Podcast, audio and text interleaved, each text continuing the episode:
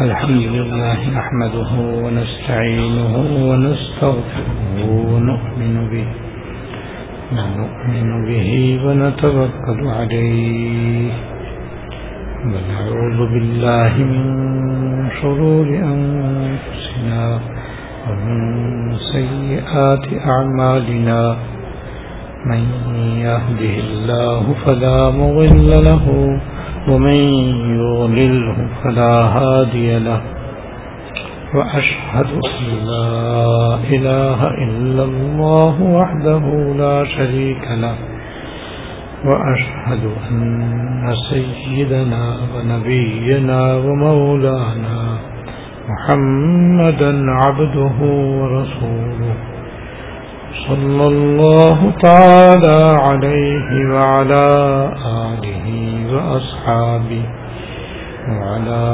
آله وأصحابه وبارك وسلم وبارك وسلم تسليما كثيرا كثيرا. أما بعد، فأعوذ بالله من الشيطان الله الرحمن الرحيم فاستبقوا الخيرات وقال تعالى وفي ذلك فليتنافس المتنافسون صدق الله العظيم میرے قابل احترام بزرگوں یہ حیات مسلمین کی روح نمبر پندرہ کا آخری حصہ۔ انشاءاللہ السلام بیان کیا جائے گا۔ اس حصے میں حدیث نمبر اٹھارہ کا عنوان ہے، سات اعمال کا ثواب۔ موت کے بعد بھی ملتا رہتا ہے۔ اس عنوان کے تحت حضرت تھانوی رحمت اللہ علیہ نے جو حدیث شریف بیان فرمائی ہے،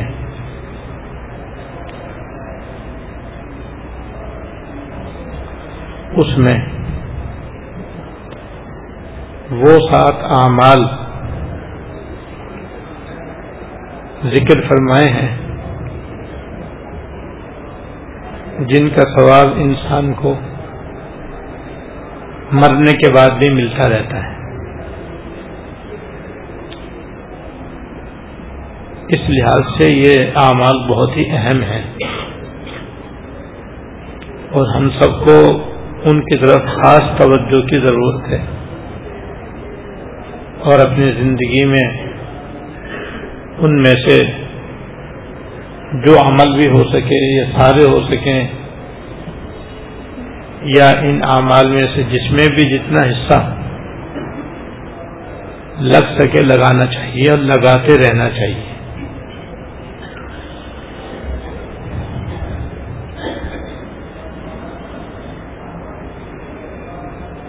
کیونکہ ضرور بے ضرور ایک دن اس دنیا کو چھوڑ کر جانا ہے اور ضرور بے ضرور آخرت میں قدم رکھنا ہے۔ جیسے کہ مزدور صاحب کا شعر ہے کہ ایک دن مرنا ہے، آخر موت ہے۔ کر لے جو کرنا ہے، آخر موت ہے۔ پیل تن کیا کیا پچھاڑے موت نے سر وقت خبروں میں گاڑے موت نے۔ ایک دن مرنا ہے، آخر موت ہے۔ کر لے جو کرنا ہے، آخر موت ہے۔ کھیل کتنوں کے بگاڑے موت نے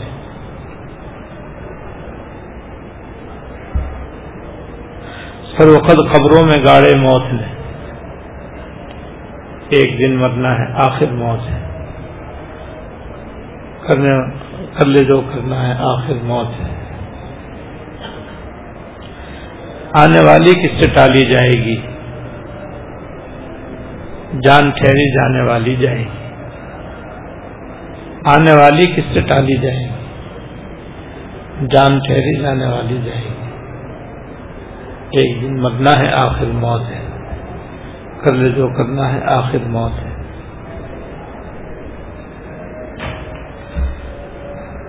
اور یہ کام ایسے ہیں کہ اگر آج کسی نے دنیا میں ان کو کر لیا تو انشاءاللہ مرنے کے بعد بھی اس کو ان اعمال کا ثواب ملتا ہے۔ جس جس کا انسان وہاں جا کر سخت محتاج ہوگا۔ ابھی تو کیونکہ ہم دنیا میں ہیں، آخرت ہمارے سامنے نہیں ہے۔ اس لیے وہاں کی ضرورتوں اور نعمتوں کا اتنا اندازہ نہیں جیسا کہ وہاں پہنچ کر ہوگا۔ اور ایسے آخرت کی جو تکلیف ہے، وہ اس قدر ہمارے سامنے نہیں جس قدر وہاں جا کر سامنے آئے گی۔ جب آدمی وہاں پہنچے گا، تو وہاں جا کر جب وہاں کی نعمتیں دیکھے گا، تو جن نیکیوں کے بدلے میں وہ آخرت کی نعمتیں ملیں گی، وہ نہیں کر سکے گا۔ تو سخت پچھتاوا ہوگا۔ اور اپنی اس دنیا کی زندگی کو یاد کرے گا، کاش میں بھی دنیا کے اندر یہ کام کر لیتا، یہ عمل کر لیتا۔ تو یہ آخرت کی نعمتیں جو اس وقت مجھے نظر آ رہی ہیں، یہ مجھے ہی مل جاتی۔ یہ میں فنا فنا گناہوں سے توبہ کر لیتا، تو یہ جو تکلیف میرے سامنے آ رہی ہے، میں اس سے بچ جاتا۔ تو مشاہدہ ہو جانے کے بعد پھر آدمی پچھتائے گا۔ مگر یہ سات اعمال ایسے ہیں کہ ان کا ثواب قبر میں پہنچنے کے بعد بھی بندے کو ملتا رہے گا۔ اس لحاظ سے یہ اعمال بڑے اہم ہیں۔ ان اعمال کے بارے میں میں نے گزشتہ منگل عرض کیا تھا کہ صدقے کی دو قسمیں ہیں۔ ایک صدقہ جاریہ اور ایک غیر صدقہ جاریہ غیر صدقہ جاریہ تو وہ ہے کہ آدمی ایک مرتبہ کر لے اور اس کا آدمی کو ثواب مل جائے۔ مزید ثواب کا سلسلہ اس میں جاری نہیں ہوتا۔ جیسے کسی ننگے کو کپڑے پہنانا، بھوکے کو کھانا کھلانا، پیاسے کو پانی پلانا راستہ بھولنے والے کا راستہ بتا دینا۔ پریشان حال اور غمزدہ انسان کو تسلی دے دینا۔ کوئی آدمی اپنا بوجھ اٹھا رہا ہے، اس سے اٹھا نہیں جا رہا ہے، اس کی مدد کر دینا۔ کسی کو کوئی اچھی بات بتا دینا۔ یہ بھی سب نیک کام ہے اور یہ بھی سب صدقے کے حکم میں ہے جب کوئی انسان یہ کام کر لیتا ہے تو اگر اللہ کی رضا کے لیے کرتا ہے تو اس کو ثواب ملتا ہے۔ لیکن ان اعمال کا ثواب جاری نہیں ہوتا۔ اور صدقہ جاریہ ان اعمال کو کہتے ہیں کہ ان کو ایک دفعہ کر لے۔ جب تک وہ دنیا میں قائم رہیں گے اور لوگ ان سے فائدہ اٹھاتے رہیں گے، اس کرنے والے کو برابر اس کا ثواب پہنچتا رہے گا۔ تو اس حدیث میں ایسے صدقات جاریہ کا ذکر ہے۔ چنانچہ حضرت فرماتے ہیں کہ حضرت انس بن مالک رضی اللہ تعالیٰ سے روایت ہے کہ رسول اللہ صلی اللہ علیہ وسلم نے فرمایا کہ سات چیزیں ایسی ہیں جن کا ثواب بندے کے مرنے کے بعد بھی جاری رہتا ہے۔ جبکہ وہ قبر میں پڑا ہوا ہوتا ہے۔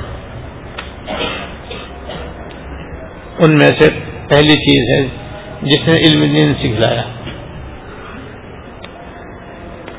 یہ جو دین کا علم ہے، یہ بہت بڑی نعمت ہے۔ بہت بڑی دولت ہے۔ جس کو بھی جتنا بھی یہ علم دین آ جائے، اس پر وہ جتنا بھی شکر ادا کرے، کم ہے۔ کیونکہ دین سے ظاہر ہونا سو عذابوں کا ایک عذاب ہے۔ علم دین سے جاہل رہنا، علم دین سے ناواقف رہنا،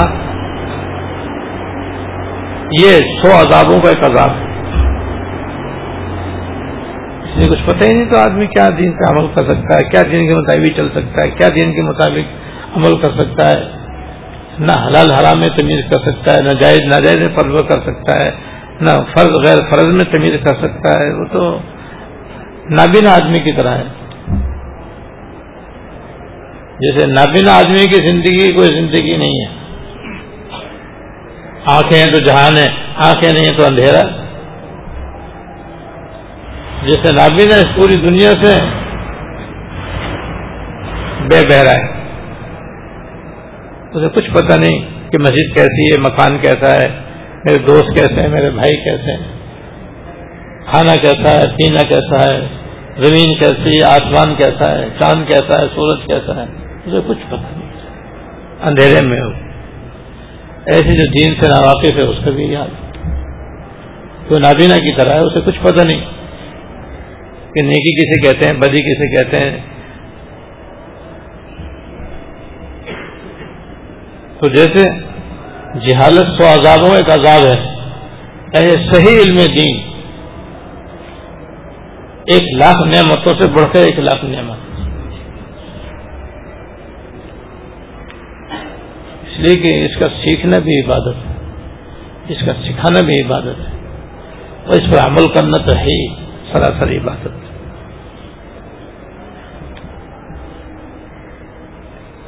اس کا سیکھنے، سکھانے کا بھی بڑا اجر و ثواب ہے۔ جبکہ یہ سیکھنا، سکھانا اللہ تعالیٰ کی رضا کے لیے ہو۔ پڑھنا، پڑھانا اللہ تعالیٰ کی رضا کے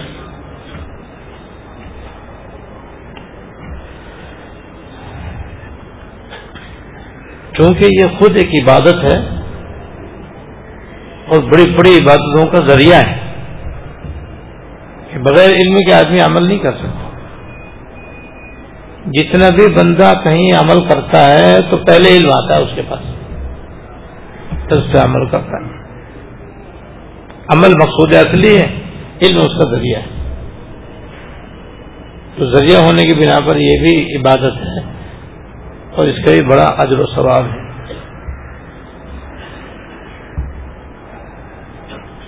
اس اجر و ثواب اور فضائل میں سے ایک بڑی فضیلت یہ ہے۔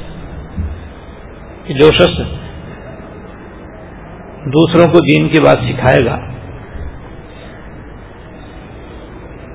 اور چاہے ایک مرتبہ سکھائے اور چاہے دس دفعہ سکھائے اور چاہے زندگی بھر سکھاتا رہے، اب اس سے سیکھ کر جتنے لوگ دین کی بات سیکھیں گے اور دین کی بات اس سے حاصل کریں گے، پڑھیں گے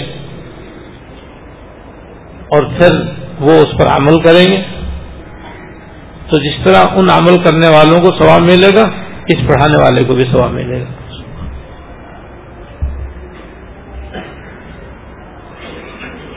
مثلا کہ استاد نے اپنے سو شاگردوں کو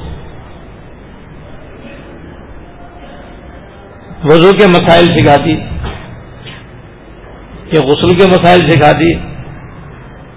یا تیمم کے مسائل سکھا دی یا نماز کے مسائل سکھا دی۔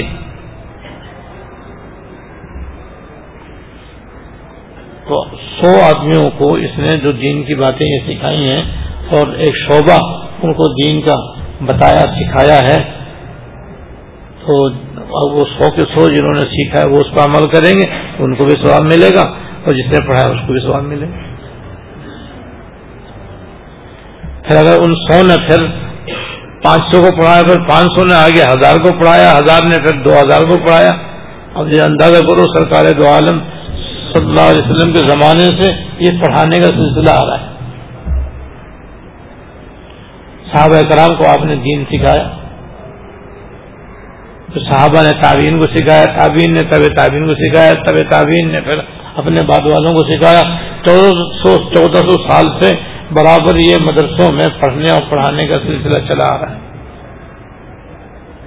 سب کو ثواب سرکار دو عالم صلی اللہ علیہ وسلم کو پہنچتا ہے۔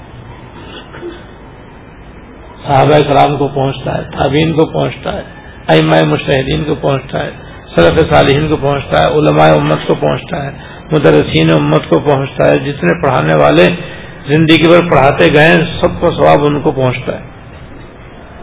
اور پڑھانے کا بھی پہنچتا ہے اور عمل کرنے کا بھی پہنچتا ہے۔ اب اندازہ کرو، چودہ سال ہو گئے اور یہ سلسلہ الحمدللہ چلا آ رہا ہے اور انشاءاللہ قیامت تک چلے گا۔ تو اربوں خربوں مسلمانوں نے علم حاصل کیا ہے اپنے استادوں سے۔ ایک مدرسے میں بیسویں استاد ہوتے ہیں۔ ہزاروں ان کے پڑھنے والے، طالب علم اور شاگرد ہوتے ہیں۔ پھر وہ ہزاروں طلبا اپنے اپنے علاقوں میں جاتے ہیں، پھر وہاں جا کر کے وہ ان میں بھی بیشتر دین خدمت میں لگ جاتے ہیں۔ پھر وہ بھی زندگی میں پڑھاتے رہتے ہیں۔ وہاں سے بھی ہزاروں پڑھ پڑھ کر اپنے اپنے علاقوں میں، اپنے اپنے ملکوں میں جاتے ہیں۔ پھر وہ بھی جا کر کے بیشتر اسی طرح پڑھنے اور پڑھانے کے سلسلے میں لگ جاتے ہیں تو اندازہ کرو دنیا کونے کونے میں یہ علم دین اس طرح سے پہنچ رہا ہے۔ اور جن جن کے پاس پہنچ رہا ہے، پہنچانے والوں کے لیے صدقہ جاریہ بن رہا ہے۔ اب دنیا میں جتنے بھی قرآن کریم کے مقصد ہیں، جتنے بھی چھوٹے بڑے مدرسے ہیں، جتنی بھی جامعات ہیں، جتنے بھی بنین کے مدرسے ہیں، جتنے بھی بنات کے مدرسے ہیں، جہاں جہاں اللہ تعالیٰ کی رضا کے لیے، اس کی خوشنودی کے لیے علم دین سیکھا اور سکھایا جا رہا ہے، پڑھا اور پڑھایا جا رہا ہے اور دوسروں تک پہنچا جا رہا ہے۔ یہ سب صدقہ جاریہ ہے ان کے لیے۔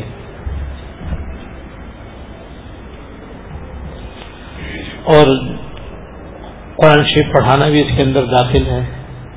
چاہے حفظ پڑھائیں، چاہے ناظرہ پڑھائیں چاہے ترجمے کے ساتھ پڑھائیں، چاہے بغیر ترجمے کے پڑھائیں اور تجویز سے پڑھائیں یا بغیر تجویز سے پڑھائیں یا اس کے علوم کی تشریح پڑھائیں۔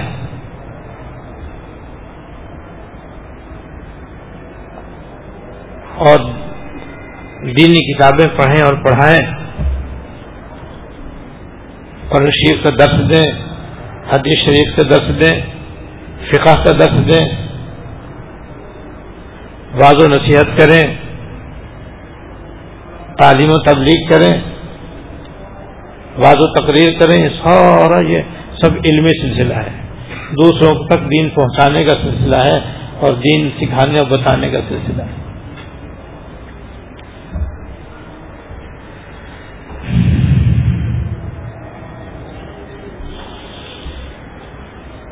تو بھائی یہ ہے جو صدقہ جاریہ اور کتنا بڑا صدقہ جاریہ ہے یہ۔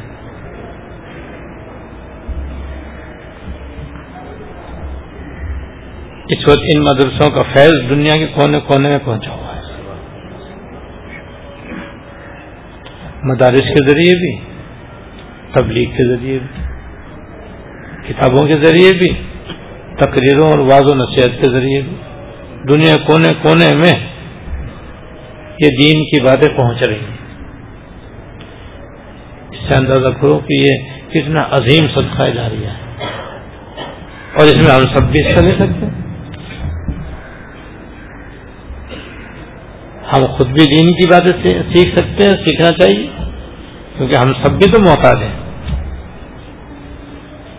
جتنا ہمارا عمل ہے، وہ اتنے اتنے ہی ہمیں پاس علم ہے۔ لیکن بہت سا علم اب بھی ہمارے پاس نہیں ہے اور ہمیں اس کی ضرورت ہے۔ کیونکہ علم تو ایسا ہے جیسے روشنی۔ اور جہالت ایسے جیسے کہ اندھیرا اور تاریخی۔ تو جتنا علم ہے اتنی ہمارے پاس روشنی ہے۔ اس کے مطابق اگر ہم چل رہے ہیں تو صحیح نہیں چل رہے ہیں تو ہماری کوتا ہی ہے۔ اور اگر علم نہیں ہے تو پھر سمجھو اندھیرے میں پھر نابینا ہے تو ہمیں بھی ضرورت ہے۔ کچھ سیکھنے کی بھی ضرورت ہے اور پھر آگے سکھانے کی بھی ہمیں ضرورت ہے۔ اور سکھانے کے لیے یہ کوئی ضروری نہیں کہ ہم باقاعدہ مدرسے ہی کھول کر بیٹھے جہاں ہیں، جس حال میں ہیں، ہم اس حالت میں بھی دین کی جو بات بالکل صحیح صحیح ہمیں معلوم ہے، ہم دوسرے کو پہنچا دیں۔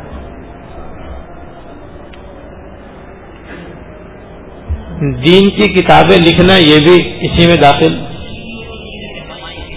اور جب تک وہ کتابیں موجود رہیں گی، جن کے پاس رہیں گی، جو ان کو پڑھے گا، جو ان کو پڑھے گا، پڑھنے پر الگ ثواب ملے گا، اور جو عمل کرے گا، اس کا ثواب الگ ملے گا۔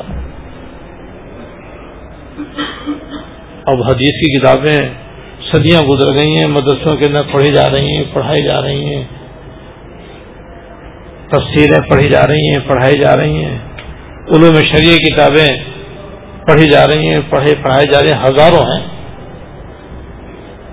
یہ سب صدقہ جاریہ ہے اگر ہم کتاب نہیں لکھ سکتے ہیں تو ہم کتاب لکھی ہوئی خرید کر وقف کر سکتے ہیں۔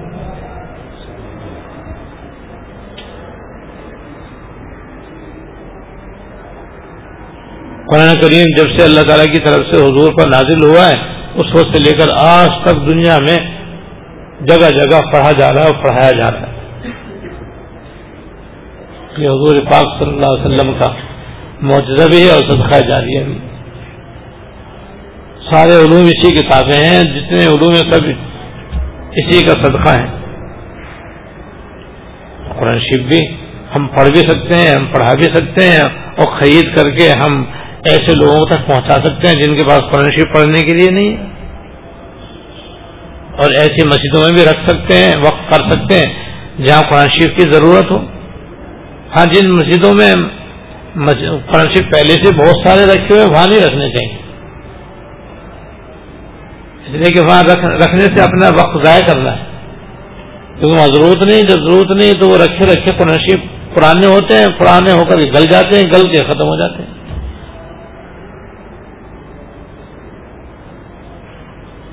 اس لیے عام طور پر شہر کی مسجدوں میں اور دیہات کی مسجدوں میں بہت سارے قرآن شریف محض اس وجہ سے رکھے ہوئے لوگوں نے کہ ہم نے ثواب کے لیے یہاں رکھ دیا کہ لوگ پڑھیں گے، پڑھتا کوئی ہے نہیں۔ ہاں ایسے رکھے رکھے وہ دیمک ان کو کھا جائے اس لیے قرآن شریف رکھنا ہو تو پہلے دیکھو کس مسجد میں ضرورت ہے۔ ایسی مسجدیں بھی ہیں جہاں پر قرآن شریف پڑھنے کے لیے ہے ہی نہیں۔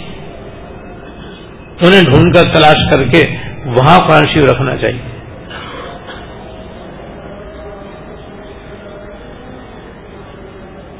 یا پھر ایسے طلباء، ایسے علماء، ایسے مسلمانوں کو دیں جن کے پاس قرآن شریف پڑھنے کے لیے نہیں ہے، وہ چاہتے ہیں کہ ہمارے پاس قرآن شریف ہو تو ہم پڑھیں۔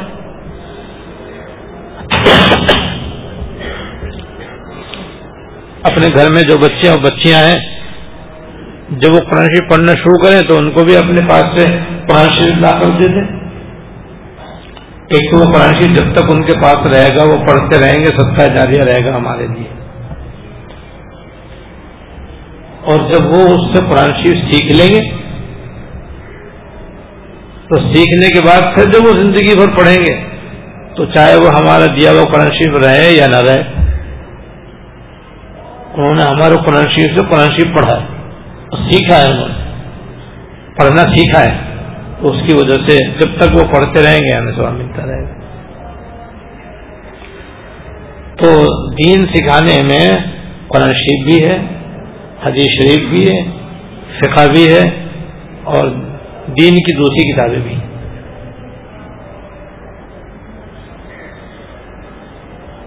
اس لیے یہ صدقہ جاریہ ایسا ہے کہ ہم بھی اس میں حصہ لے سکتے ہیں۔ جب لے سکتے ہیں تو بھائی لینا چاہیے۔ اور یہ جو اتنی بڑی چین پوری دنیا میں چل رہی ہے علم دین سیکھنے سکھانے کی، کہ ایک طرف اس کا سرا سرکار دو عالم جناب رسول اللہ صلی اللہ علیہ وسلم کے دست مبارک میں کہ آپ اس کا سر چشمہ ہے آپ سے یہ خیر دنیا میں آیا۔ آپ پر اللہ تعالیٰ نے وہی نازل فرمائی ہے اور آپ کے وہی کے ذریعے یہ علم دین ہم تک پہنچا ہے۔ اور دوسری طرف پوری دنیا میں کونے کونے میں یہ علم جو ہے پہنچ رہا ہے۔ وہ مسلمانوں کو حاصل ہو رہا ہے۔ اور اب اللہ پاک نے انٹرنیٹ ایک آلے کا نام ہے، چاہے اس کو صحیح استعمال کر لو یا غلط استعمال کر لو۔ غلط استعمال کرو تو بڑے بڑے گناہ آدمی کر سکتا ہے۔ صحیح استعمال کر لو تو علم دین حاصل کر سکتا ہے۔ آج انٹرنیٹ کے ذریعے بھی بڑی بڑی لائبریریوں، بڑی بڑی بڑے بڑے کتب خانوں کو آدمی اپنے گھر میں بیٹھ کر کے ان کا مطالعہ کر سکتا ہے۔ ہزاروں کتابیں ایک ایک سٹی کے اندر محفوظ ہیں۔ قدیم سے قدیم کتابیں بھی ہم منظر عام پر آ چکی غرض کے تریت ہے۔ پوری دنیا میں جو ہے علم دین سیکھنے، سکھانے کا ایک لامتناہی سلسلہ چلا ہوا ہے اور انشاءاللہ قیامت چلتا رہے گا۔ یہ صرف علماء کے ساتھ خاص نہیں صرف طلبا کے ساتھ خاص نہیں دنیا کا ہر مسلمان اس میں حصہ لے سکتا ہے۔ لینا چاہیے۔ ہم بھی اس زنجیر سے اپنے آپ کو جوڑ دیں گے۔ تو بھائی، ساری دنیا میں یہ تو علم دین کا فیض عام ہو رہا ہے۔ اور جو جو لوگ اس میں حصہ لے رہے ہیں، سب کو اس کا سواب ملے گا۔ اور ہزاروں لاکھوں علماء صلاح اور دین خدمت کرنے والے دنیا سے جا چکے اس کا ثواب انہیں قبروں میں پہنچ رہا ہے، انشاءاللہ۔ ہم بھی اس میں شامل ہو جائیں گے تو ہمارا بھی ثواب جاری ہو جائے گا۔ اندازہ کرو کتنا عظیم شان یہ عمل ہے۔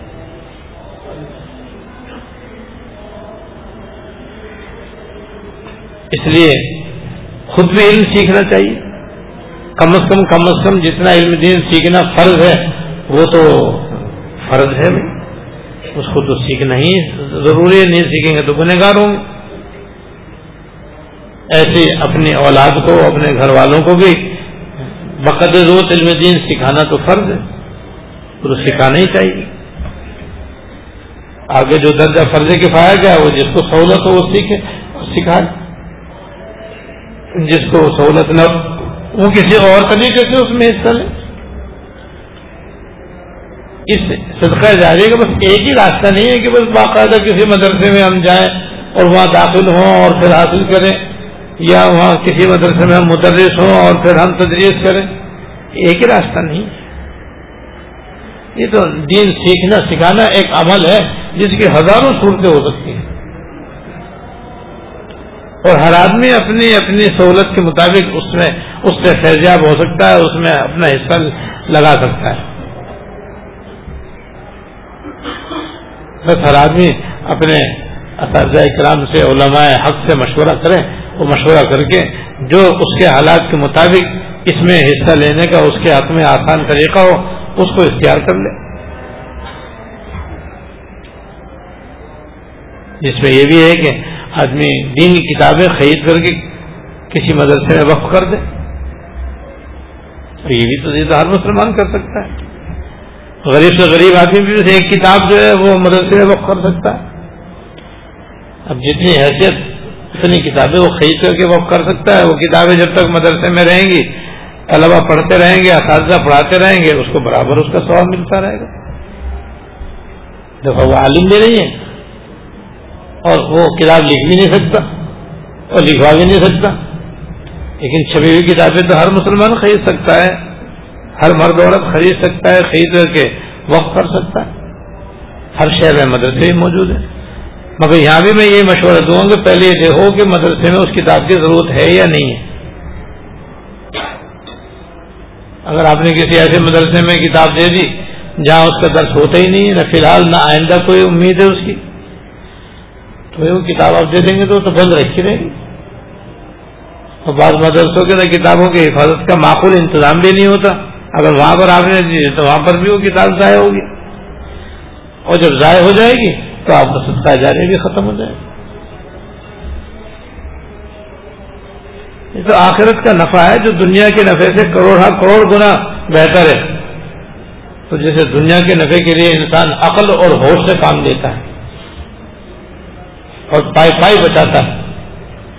اور زیادہ سے زیادہ نفع کمانے کی کوشش کرتا ہے۔ اور زیادہ سے زیادہ نفع بخش، کام میں اپنا پیسہ لگانے کا اہتمام کرتا ہے۔ بالکل ایسی عقل دانش مندی ہوشیاری، سمجھداری یہاں بھی چاہیے کہ کس کس طریقے سے یہ آخرت کا نفع اور اس سب کا جاجیہ کا نفع زیادہ سے زیادہ کس طرح حاصل ہو سکتا ہے اور تعدیر کس طرح حاصل ہو سکتا ہے۔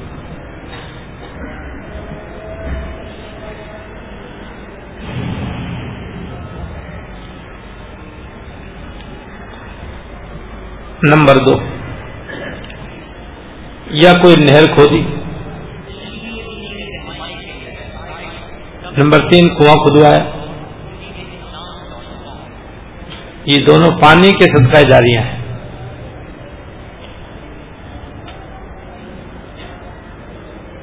اگر کہیں مسلمانوں کو یا انسانوں کو پانی کی ضرورت ہے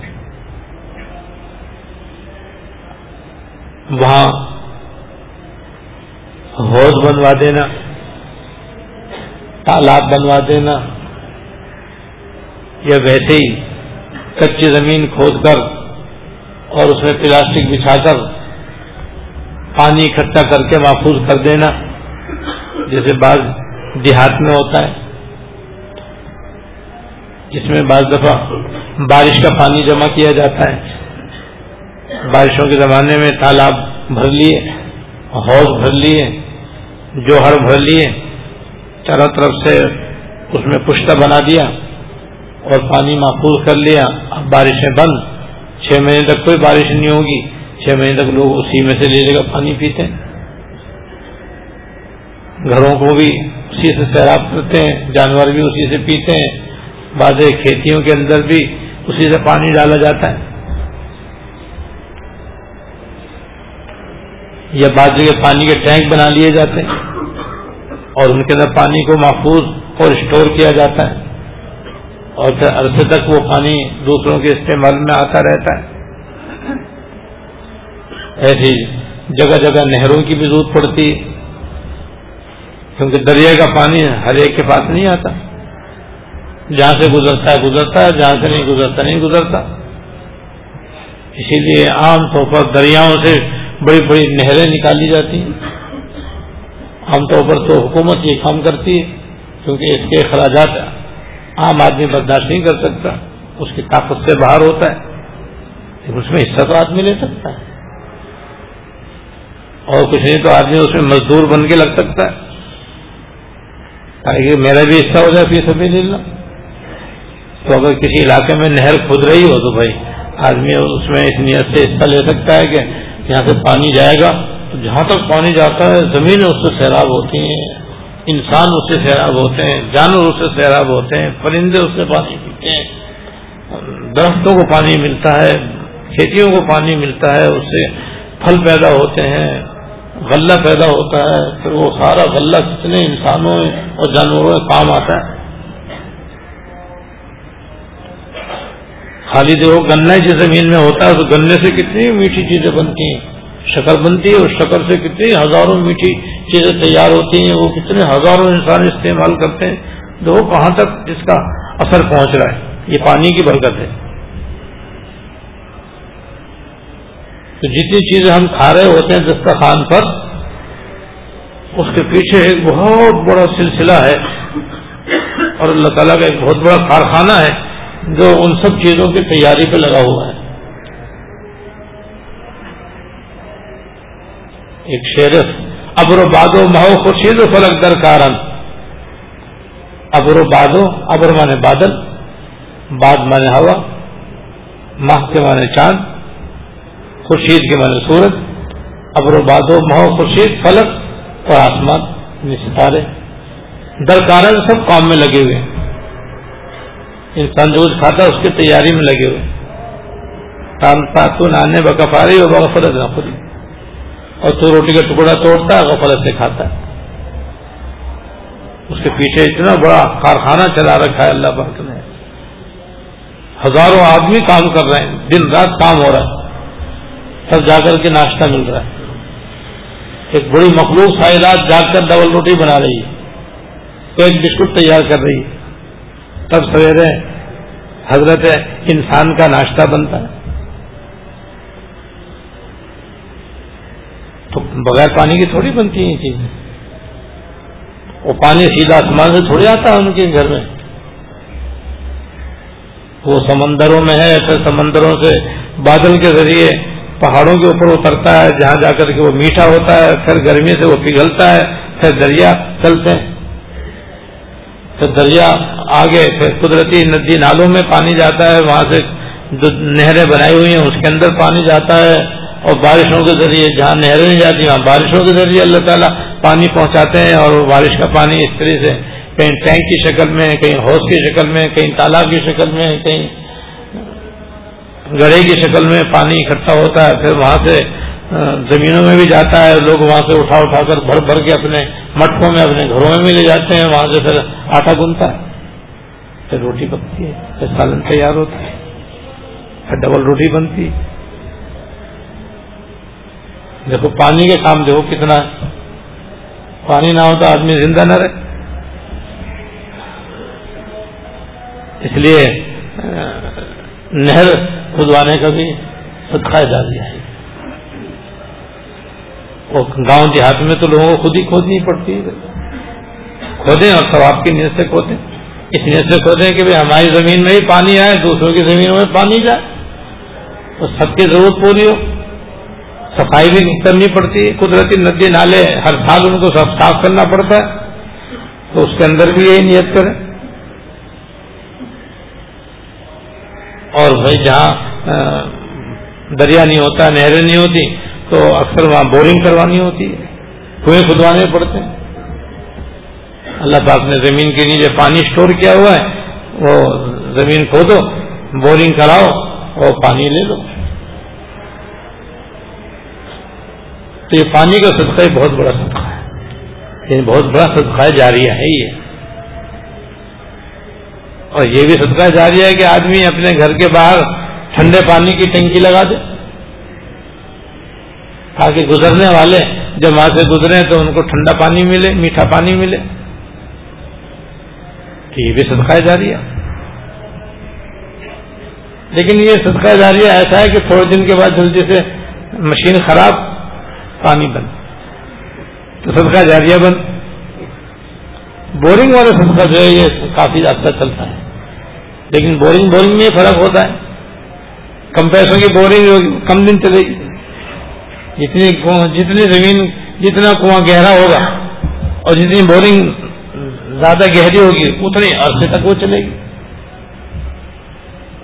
تو اگر ایک آدمی کے پاس پیسے کم ہے تو دو سے دو تین آدمی مل کر کے گہری بورنگ والا کنواں خود والے تاکہ زیادہ نیچے ہوگا تو زیادہ دن تک وہ چلے گا۔ بہرحال یہ بھی سب صدقہ جا رہی ہیں اور بھائی دنیا میں جگہ جگہ اس کی بھی ضرورت ہے۔ آج کل بلوچستان میں جو زلزلہ آیا تھا، اس کی وجہ سے بستی کی بستیاں جو ہے نا وہ مٹ گئی ہیں۔ اواران کا علاقہ جو کہلاتا ہے، وہاں پر مسجدیں بھی ختم ہو گئی آبادیاں بھی ختم ہو گئی چشمے بھی ختم ہو گئے، کنویں بھی سب ختم ہو گئے۔ وہاں مسجدوں کی بھی ضرورت ہے، مسجد بھی صدقہ جاری ہے جیسا کہ آگے آ رہا ہے ان شاء اللہ تعالیٰ۔ وہاں مسجدیں بنانے کی ضرورت ہے، وہاں بورنگ کروانے کی بھی ضرورت ہے، وہاں کنویں بنانے کی بھی ضرورت ہے۔ وہاں تو لوگوں کو رہنے کی جگہ بھی اب نہیں ہے، مکانات بھی گر گئے۔ ان کو مکان بنا کر دینا، یہ بھی صدقہ جاریہ میں داخل ہے۔ مسلمانوں کو چاہیے کہ اپنے اپنے استداد کے مطابق وہاں پر ان صدقات جاریہ میں حصہ لیں۔ بڑا اس کا ثواب ہے۔ بہرحال بھائی، یہ تین صدقات جاریہ ہو گئے، جس نے علم دین سے یا کوئی نہر کھودی یا کنواں کھدوایا۔ اللہ تعالی ہم سب کو ان پر عمل کی توفیق کے ساتھ اللهم لك الحمد لا نفسي ثناء عليك كما أثنيت اللهم لك الحمد لا نفسي ثناء عليك أنت كما أثنيت على نفسك اللهم صل على سيدنا محمد وعلى آل سيدنا ومولانا محمد۔ مبارك وسلم ربنا ظلمنا أنفسنا وإن لم تغفر لنا وترحمنا لنكونن من الخاسرين. ربنا ظلمنا أنفسنا وإن لم تغفر لنا وترحمنا لنكونن من الخاسرين. ربنا آتنا في الدنيا حسنة وفي الآخرة حسنة وقنا عذاب النار. ربنا هب لنا من أزواجنا وذرياتنا قرة أعين واجعلنا للمتقين إماما. اللهم اغفر لنا وارحمنا وعافنا واعف اللهم اغفر لنا وارحمنا وعافنا واعف یا رحم الراحمین، یا رب العالمین، یا حی، یا قیوم، یا ذو الجلال والاکرام. ہمارے اگلے پچھلے چھوٹے اور بڑے خفیہ رانیہ ہر قسم کے گناہوں کو معاف فرما. یا اللہ، ہماری ساری غفلتوں کو دور فرما. ہماری غفلت سستی اور کاہلی کو دور فرما. یا اللہ، ہم کو صدقات جاریہ اور غیر صدقات جاریہ، سبھی پر عمل کرنے کی توفیق عطا فرما۔ زندگی پر عمل کرنے کی توفیق عطا فرما۔ یا اللہ، ساری دنیا میں ہمارے صدقات جاریہ قائم اور دائم فرما۔ پوری دنیا میں کونے کونے میں ہمارے صدقات جاریہ اپنے فضل سے قائم فرما اور ان میں ہم کو حصہ لینے کی توفیق عطا فرما۔ ہماری ساری چھوٹی بڑی بیماریوں کو دور فرما، ساری نیک حاجتیں پوری فرما۔ دنیا اور آخرت کی ہر خیر عطا فرما، ہر شر سے پناہ عطا فرما۔ ربنا تقبل منا انك انت السميع العليم وتب علينا انك انت التواب الرحيم صلى الله تعالى على النبي الكريم محمد وعلى اله وصحبه اجمعين امين برحمتك يا ارحم الراحمين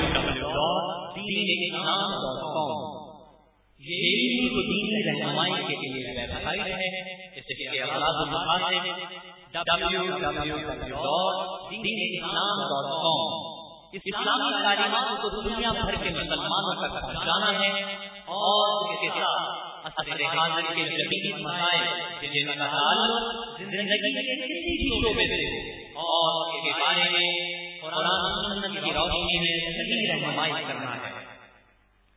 توحید رسالت کے حملوں کا مؤثر جواب اور دنیا بھر کے لوگوں کو نبی کریم صلی اللہ علیہ وسلم کے اوصاف و کمالات اور تعلیمات سے آگاہی پروگرام میں شامل ہے اسلام کے خلاف پھیلائی گئی غلط فہمیوں کو دور کرنا اور مسلمانوں کے ایمانی جذبات کو بیدار رکھنا بھی اس کوشش کا حصہ ہے۔ صدر جامعہ دارالعلوم کراچی مولانا مفتی محمد رفیع عثمانی صاحب مفتی اعظم پاکستان اور شیخ الاسلام سپریم کورٹ آف پاکستان، مولانا مفتی محمد تقی عثمانی صاحب مرکز اور مفتی جامعہ دارالعلوم کراچی، حضرت مولانا مفتی عبدالرؤوف صاحب مرکز کی ہفتہ اسلامی مجالس براہ راست بیان کی اور دیگر علماء پاک و ہند کی۔ تقاریر اب انٹرنیٹ پر اس ویب سائٹ پر سنی جا سکتی ہے اسی طرح آپ کے مسائل اور یعنی آن لائن دارالفتا اور مدارس دینیا کے سالانہ نتائج سے گھر بیٹھے بآسانی استفادہ حاصل کیا جا سکتا ہے۔